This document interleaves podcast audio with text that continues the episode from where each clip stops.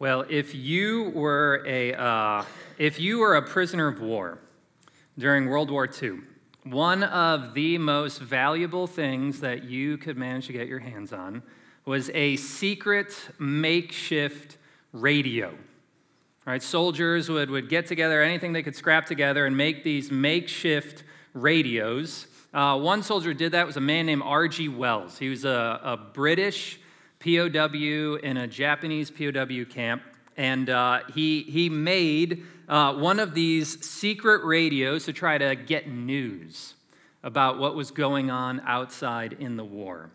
And so he he literally rigged together uh, tinfoil, string, tree bark, and flour, positioning it kind of just right until finally a voice came crackling through. It was the B B C, and they were broadcasting a, a radio show for an hour about a man in Kent growing beer hops in his garden. Now, the next morning, his commanding officer came to him and said, "Did you hear anything?" And he said, "Yeah, I've got good news." And so he said, "Okay, what?"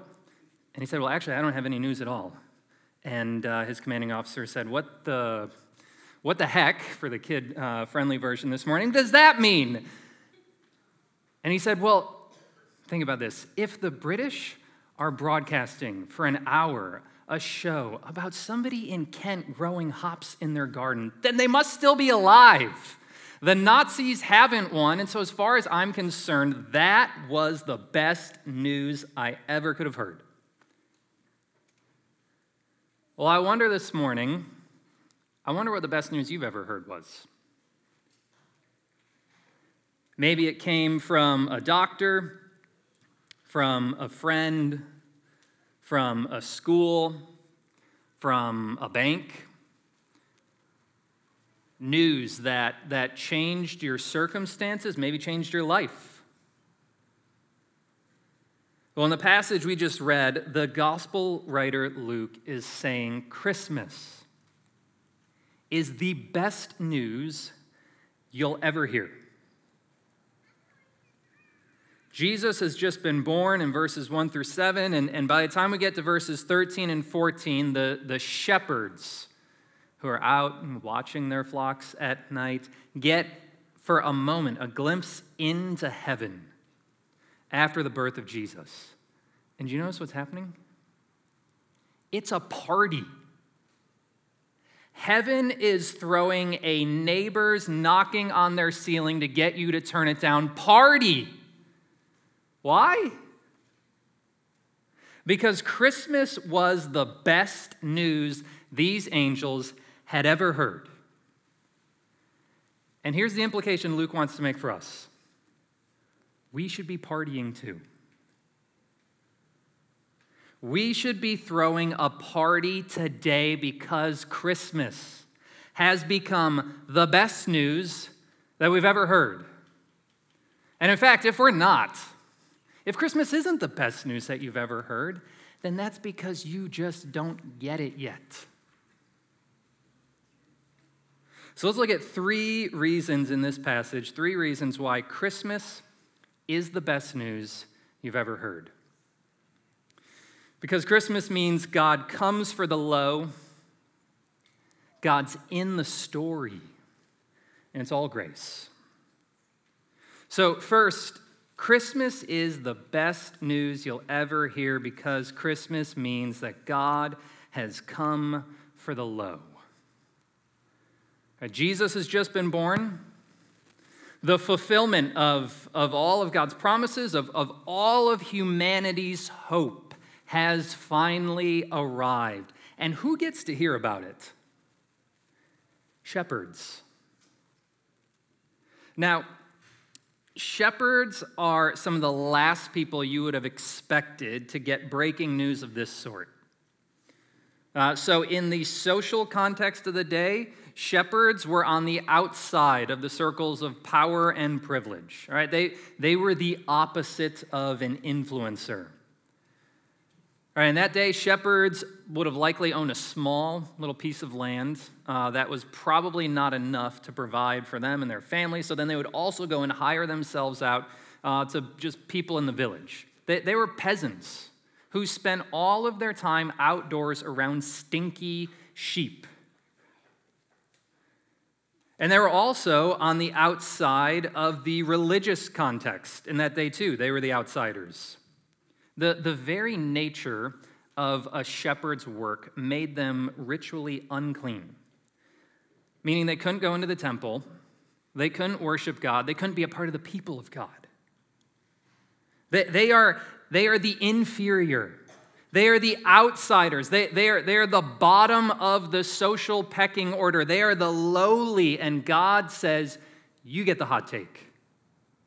You get to hear first about the birth of my son, Jesus. But this shouldn't come as a surprise, though, because all throughout the Bible, we see God passing over the proud and coming for the lowly. Coming in, in power and compassion for sinners and sufferers.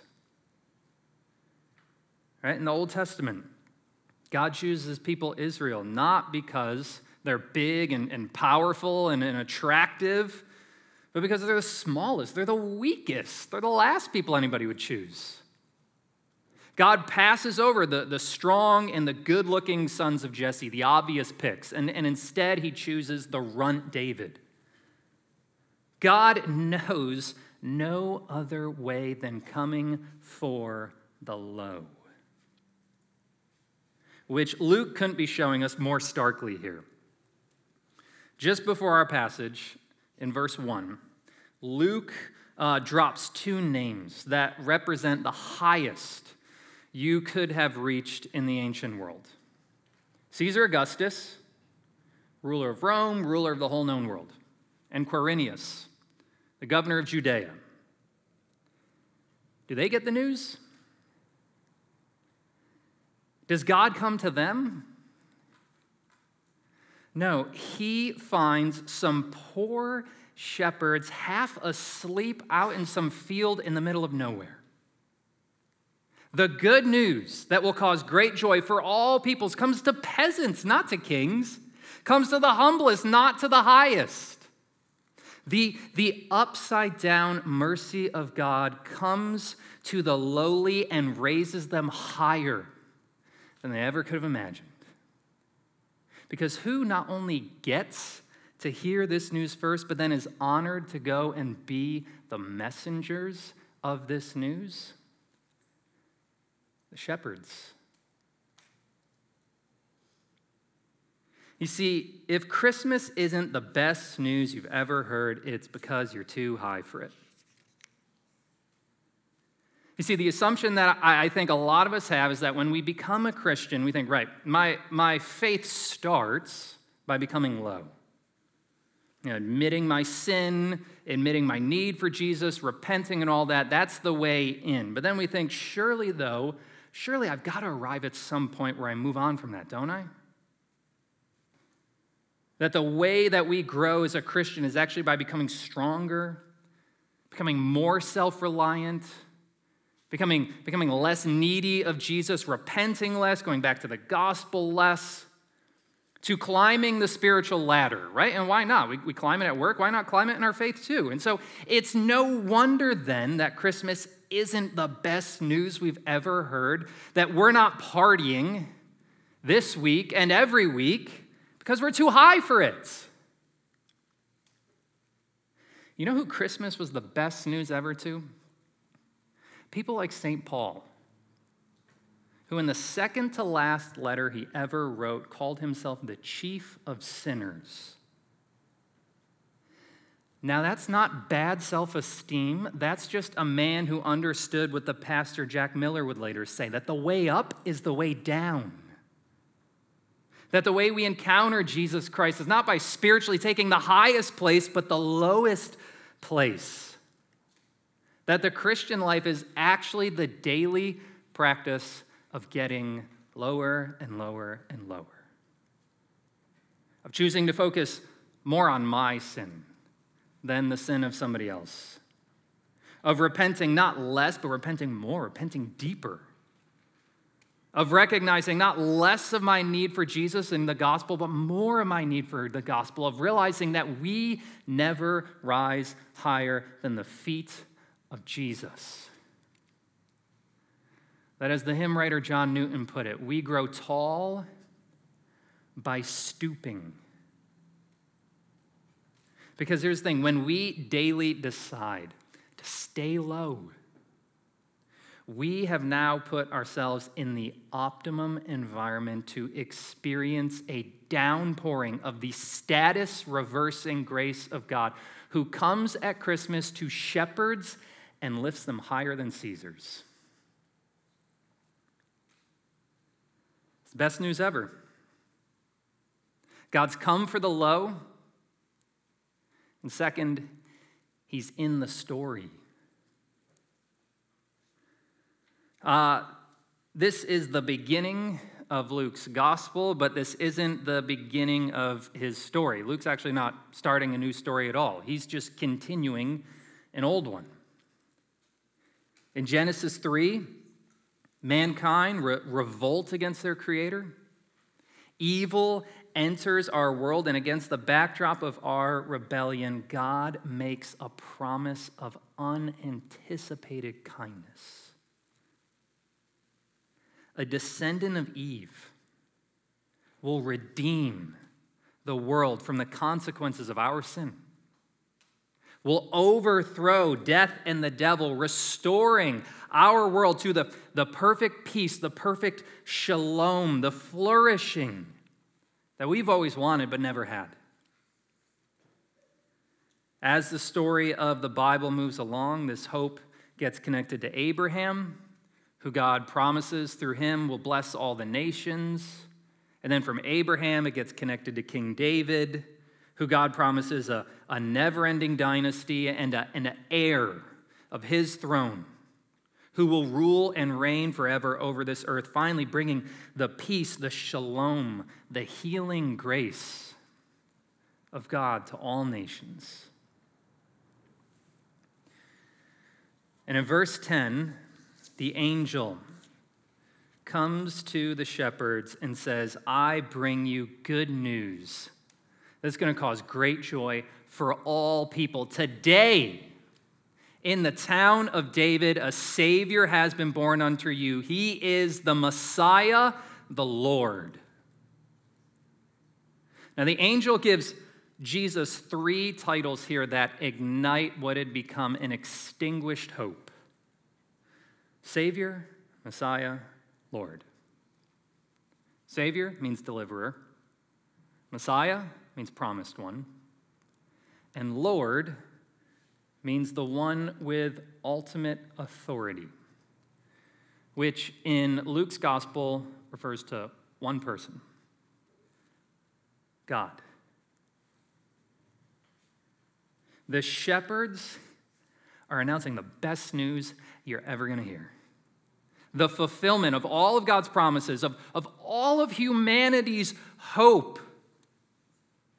The promised one who will crush evil under his feet, who will reverse the worst that sin has ever done to our world and to you. And as verse fourteen says, finally bring the peace, the shalom, the, the healing grace, God's saving health on earth has finally come. And here's the plot twist.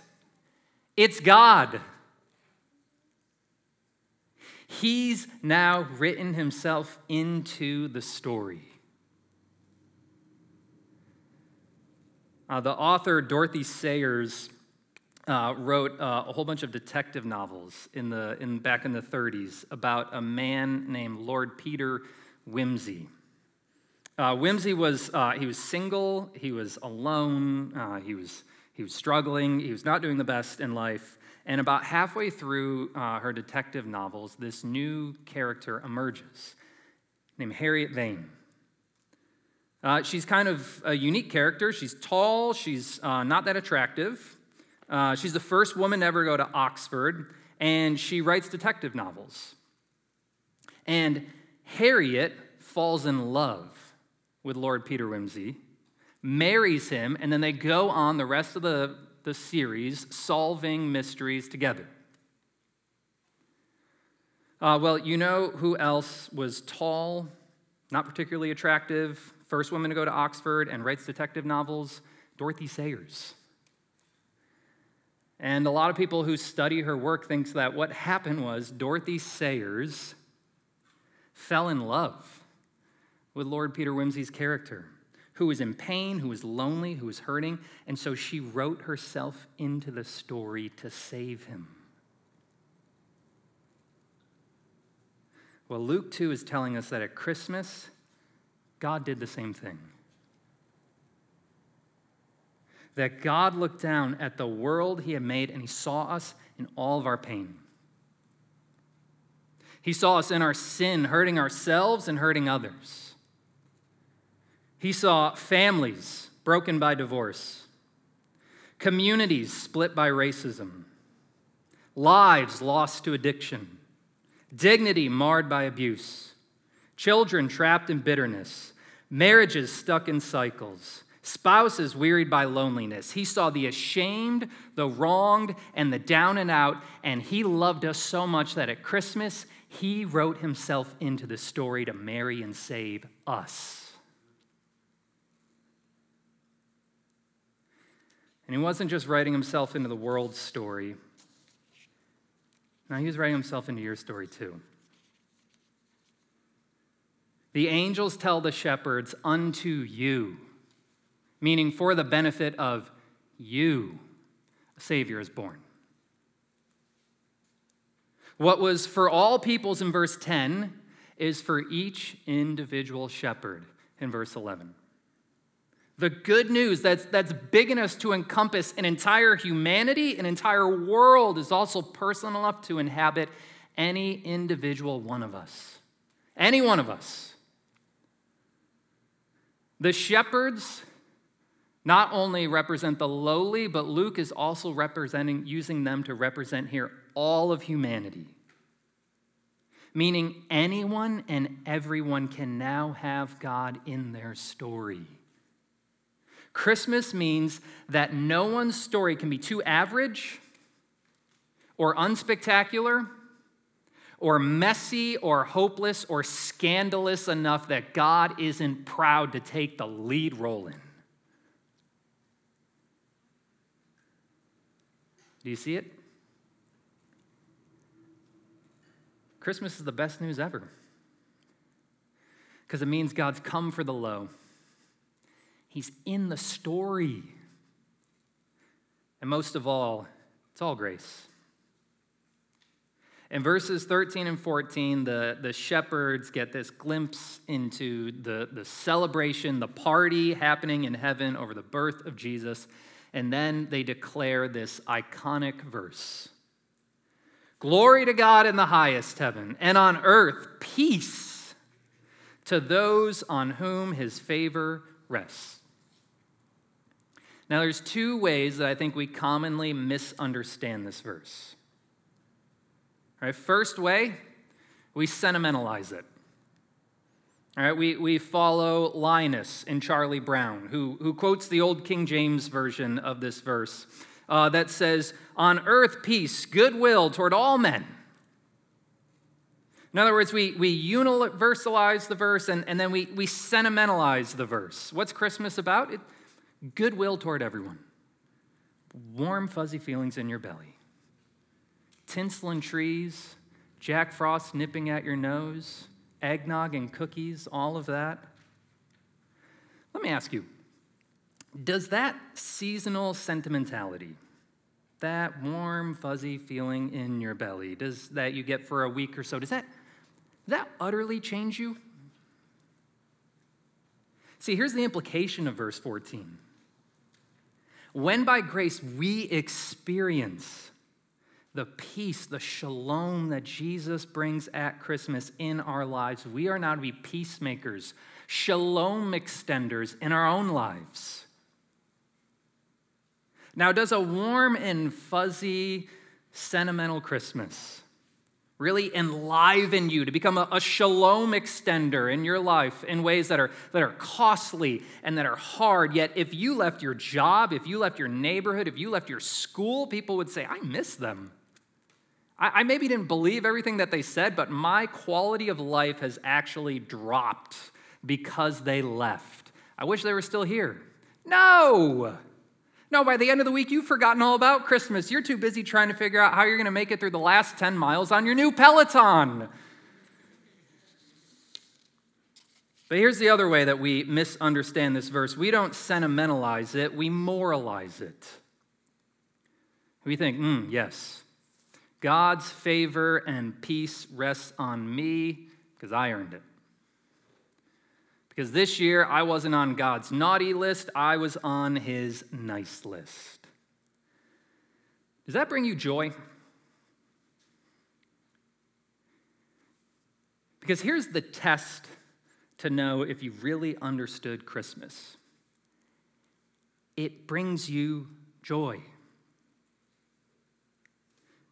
The angels in verse ten say, this is good news that'll cause what? Great joy! Now, does a moralistic, God's favor on me because I earned it Christmas, does that, does that fill you with joy? Does that transform Christmas from a, from a fact of history we remember once a year into the music of our heart that makes us sing all year? Does that make you want to leave up the Christmas tree even when it is so dry and so dead that the smallest spark will cause it and your entire house to go up in flames? All because that tree is a daily reminder to you of how much God unashamedly delights in you, in Jesus Christ? No! No, a moralistic Christmas turns you into the self-righteous Scrooge of Christmas. See, if Christmas isn't the best news you've ever heard, it's because you've sentimentalized it or you've moralized it, when the reality is it's all grace. Here's what verse fourteen says. Glory to God in the highest, and on earth, peace to those on whom his favor rests. Now, that last phrase was a first century Jewish technical term to refer to those whom God has decided to pour out his love on. Now, don't hear that and think some stingy God in the sky picking favorites. No, God's favor is his unbiased, unprovoked, unending compassion towards sinners and sufferers. And the gift of Christmas is that what for many Christians, for many of us here in this room, still probably seems too hard to believe to be true, actually is. That you can experience God's favor, his unwavering, nonstop desire for you today. Because everybody just intrinsically has it? Nope. Because you earned it? Not a chance. No, because God delights in Jesus Christ to give it to you. It's all grace. So how can you experience God's favor resting on you? Through experiencing the even greater grace that Christmas is pointing toward. In verse twelve, the angels give the shepherds a sign to use to look for the baby Jesus. They tell them, you will find a baby wrapped in clothes and lying in a manger. Fast forward to chapter twenty-three, and the same words are now used to describe the crucified Jesus. He was wrapped in cloth and laid in a tomb. The crib of Jesus was a preview for the cross of Jesus. The birth of Jesus in humility was a preview for the death of Jesus in utter shame. His, his Christmas miracle was a preview of his Good Friday mercy. When, whereas at the birth of Jesus, Mary risked her life to deliver him, on the cross, Jesus gives up his life to deliver you. So that now, through faith in his gift, we can become alive to the favor of God resting on us and finally have the Christmas peace we've always wanted but never known. You get it now? Christmas is the best news you'll ever hear because it means Jesus has come for the low. He's in the story, and it's all grace. Let's pray.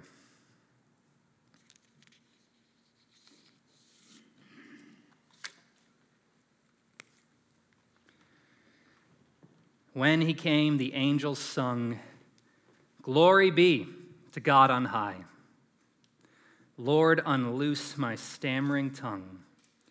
Who should louder sing than I? Father, may that hymn be our prayer.